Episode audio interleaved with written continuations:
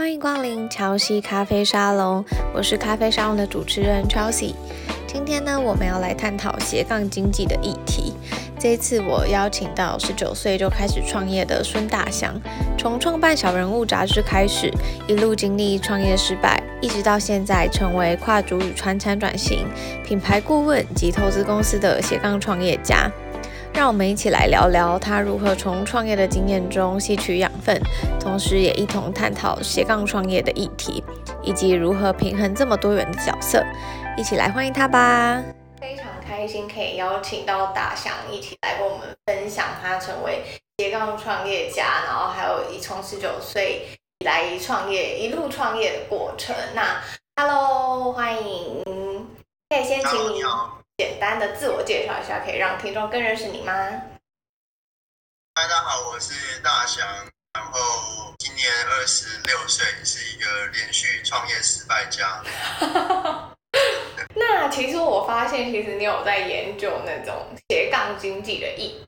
那首先会想问问看，说你对斜杠经济的看法是什么？我觉得斜杠经济是一个革党的趋势，是从过往的就业形态、工作形态到现在，很多事情其实都数位化了。那以前在公司里面要做好一件事情，可能要投注很大量的时间。比如说，你只是做个会计，但是你就要用手去验算很多次。但是你现在其实可以在家透过一条网线，就呃快速的把很多工作就完成了。所以反而是现在在工作，在公司里面工作的时间很多，大部分都是在打杂，都在做杂事，然后处理人际关系。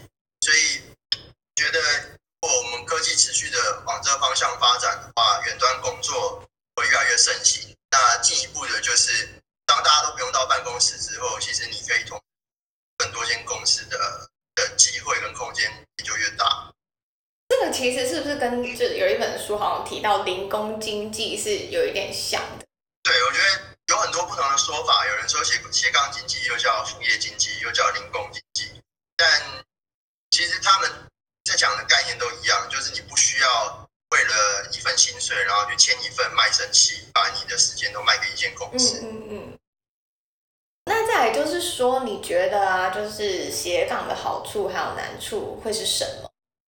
我觉得斜杠最大的好处就是弹性很大，那可以自己安排你的工作，然后你可以有更好的。敢说是生活品质，但是你可以自己决定自己的时间。那缺点就是在个人工作的过程中，你很难去解释你到底是谁，所以你必须对于自我的认，就自我的定位跟认清自己，必须有比别人更强的的企图心。说哦，我想要成为一个什么样的人，然后你对生活的蓝图必须更更有呃。更执着吧，更固执一点。嗯嗯嗯对啊。然后，呃，在收入上面，我相信很多人也会是大的困扰，因为收入会定，因为已经没有一个没有一张合约或一间公司，他愿意承诺给你说，哎，你每个月可以领到这些钱，出了什么，所以我给你什么样的报酬，就这件事情就再也不会发生。那如果你你有提到说，就是对自己身份的，就是可能会有一些不一样的解释，那这边有没有一些故事可以分享？比方说，人家问你的时候，你不知道说自己应该要说现在自己在做什么之类的。现在其实很多的年轻人会，应该也不是现在，这几年很多年轻人出社会了之后会很崇尚创业。但其实，我认为这背后真正的心理因素，就是因为他们根本不知道自己是谁，知道自己该做什么，所以他就会很喜欢被冠上一个“哦，我是创业家”的的一个名字。但事实上，他根本不知道他在创什么业，他也不打算去解释这件事情。嗯，然后我觉得在过去，我是二零一二年创业的。那在最初，我其实很沉醉跟陶醉在。创业家的这个之前就哎，我觉得我好像是个很特别的人，然后我呃受到万众的瞩目，但是渐渐的我会有点排斥这个称呼，是因为当别人称你是一个创业家的时候，他没有办法辨别你是什么，他没有办法知道你到底是一个什么样的人，所以最终他们可能会联想到的是，哦，你可能有一点钱，或是你是古代佬，或是你可能是个富二代，就这样。所以，我当时创业做的是杂志媒体。那我后来就把自己的名片，原本就是跟大家一窝蜂的去写什么执行长啊、创办人啊，就是很光鲜亮丽的名字。那我后来就把之前直接换成像总编辑，甚至业务或者是编辑，类似这种比较明确的的一个职务。因为事实上我们就是在做这些工作。嗯，那再来就是说，可以聊聊看，因为你说你二零一二年那时候你是十九岁嘛？对，十九岁的时候创业，然后一直到现在，你是当时有跟你聊到说，你有就是可能三个产业不同的，就是算是斜杠创业家。那你觉得这个最大的收获对你来说会是什么？那创业这件事情最最大的收获吗？对对对，创业这件事情最大的收获就是我认清自己真的很不喜欢上班这件事。嗯 嗯。其实，当你自己成立了一家公司之后，呃，最大的感触就是再也没有人管你了。但是，被管的感觉其实是很差的，是你会发现这世界上其实根本没有人在乎你，他们不需要，就是没有人没有人在乎你的收入啦，没有人在乎你做的好坏或等等。那走过了那一段创业前期的迷茫之后，就是从原本很热情，然后发现自己的能力其实就就是这样，你还是需要很多人帮忙，然后慢慢的重新收敛自己，到后来是有规划的去进行每一项决策。所以以前在创业的时候，就最大的转变是最开始其实会很想要找投资人来投资我的公司。然后告诉他说：“哦，我打算怎么花这笔钱。”但是到了后来，我发现其实作为创业者本身就是投资人，是哎，必须先想清楚怎么花钱，才知道你怎么跟你的你的投资人讲。所以反过来，当你开始懂得规划风险的时候，呃，你就会知道说，现在就是有这么多的资源，不管是时间或金钱，然后我怎么配。那所以我现在。有最主要的三个工作，一个是在做传统产业，在做营建材料的，那它可能比较 focus 在呃工厂端 B to B 的防锈跟防水这种工程。那第二个就是我从一二年创业到现在做的，原本是杂志媒体公司，后来转型变成了广告行销公司。然后我在今年也成立了一个呃投资公司。就是因为我发现自己的资本是不够的，所以我呃决定去号召大家说：“哎，我有很好的投资标的哦，那么你们如果有闲置的资金资产，可以来帮你们做规划和应用。”那我把三间公司的定调就设定得很清楚，就是在我决定投入的时候，其实传统产业因为我的客户比较不会跑单，但是它的优势是我单次进来的。呃，金额是大的，哦，毛利也还，毛利算不够高，但是也还算可，所以把它认为是一个可以长期经营赚久的钱。嗯，那广告公司因为单次进来的金额很大，然后毛利很高，因为呃，基本上它就是出脑袋的工作，所以我把呃广告行销公司视为是赚快钱，等于说我一个案子进来，如果可以越快结案，快收到款。那就是我这间公司的目的。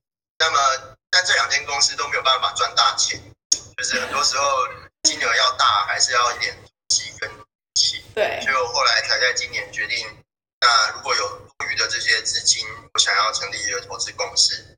所以现在也是投资公司，最主要还是专注在一些新创项目，还有呃股票期货、选择权的这些领域。哦，我可以好奇问一下，你说投资公司专注，所以其实你的投资公司是有很多投资不同的项目这样子。对，哦，其实就是类似私募基金啦，嗯，就是大家没有钱、嗯、没有时间看，我们帮大家分析说，哎，什么事情可以做。好，然后因为你刚刚提到的这三个角色啊，其实都不太一样。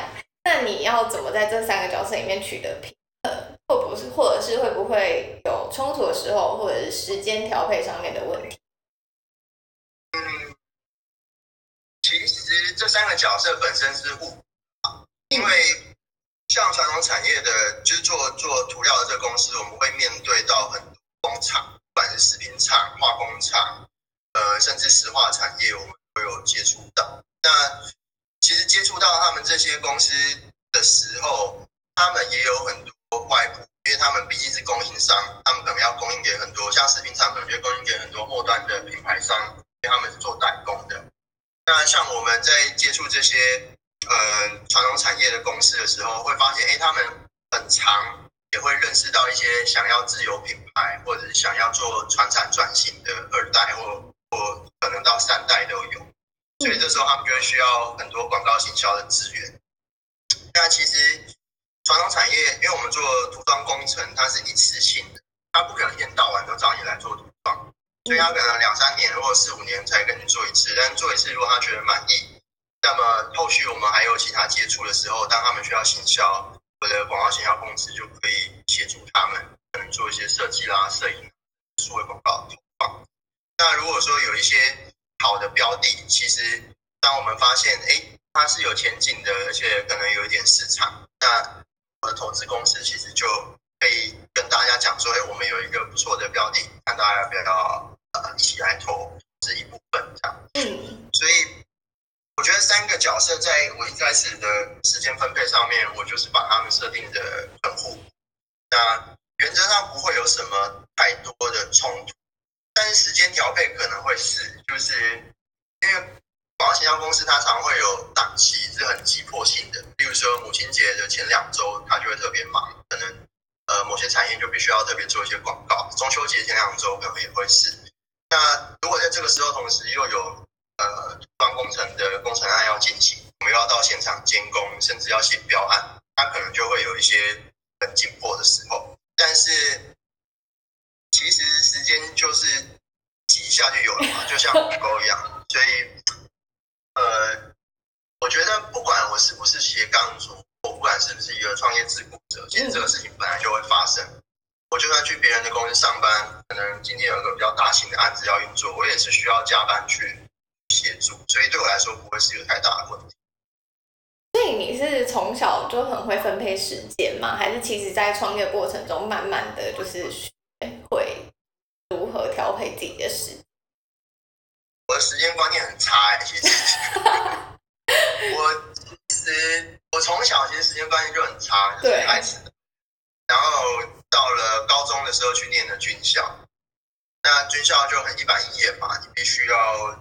就是在五分钟之内集合好了，然后我早上五点半就是在集合场集合，所以那段时间让我呃开始有了一些时间分配的概念。嗯，但是我觉得人有时候就是这样，就是有点犯贱，因为你知道怎么偷懒，然后你也知道怎么遵守时间，所以当我真正创业了之后，发现我就很能够掌握这一切，就是哎。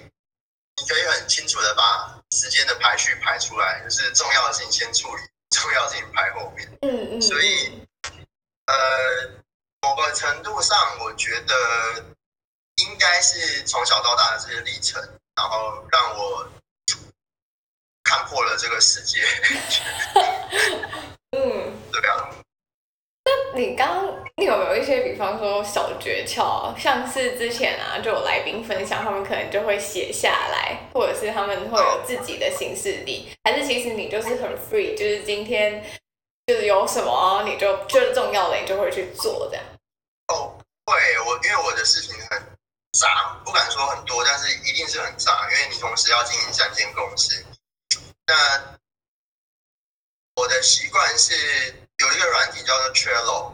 哦，我知道，嗯，对啊，Trello 它是，它其实原本用法不是这样用，但反正它就是一个看板、看板、看板类的做法，然后每个看板可以添加新的任务在里面。那我的做法就是每一个身份，我会帮他开一个看板，然后在里面去列下这个身份要做的工作。然后这是一个，是可能在中长期我必须完成的事情，我会用 Trello 把它建起来。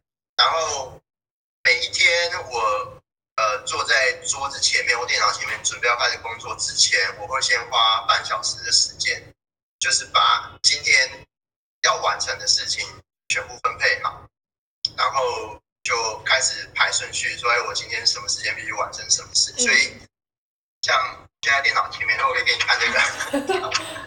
哦，就会写下来。对，就是一个很丑的草稿，但是它可能就有一二三四，嗯，就是我还没写完，因为我还在列。然后反正就是每一个身份，我今天要处理的事情就是有这些。嗯，当你过了一段时间回头看，你会觉得那根本就是一个小不拉几的事，就是没有你想的那么严重。所以过去我会用很极端的方式啊，那现在的话可能就。比较擅长去调配我的心情，可能就是偷懒一下啦，或者是我有时候大半夜的会开车，然后就在高速公路上面没有目的地的就开，然后就就经过了一段时间想一想哦，好吧，那就这样就回去做。我最后想要问你说，你会想要给就是想要创业的人的建议会是什么？嗯我觉得很多的教创业者说，我们要勇敢面对很多的困难。但是我自己的经验觉得，创业者真正要学习的是拒绝跟逃避。嗯，就是尤其是刚开始创业的时候，我们会觉得很多事情都是机会，然后我们会参加很多的社交活动，会认识，觉得每一张名片都好珍贵哦，然后认识这个人。某某执行长、某某单位，然后你就觉得天啊，这真的是莫大的荣幸。但是其实久而久之，你会发现这些事情根本就在浪费你的时间。然后很多的案子丢过来，大家仿佛是要给你机会，你也很把握，觉得哦，任何一个小案子都有机会。但事实上，这些事情根本不值得你去做，反而是你应该要认清楚自己可以做到什么样的程度，然后在你能力范围内。想办法去做效益最大的的事情。那，呃，为什么我觉得我还需要学会除了拒绝以外是逃避呢？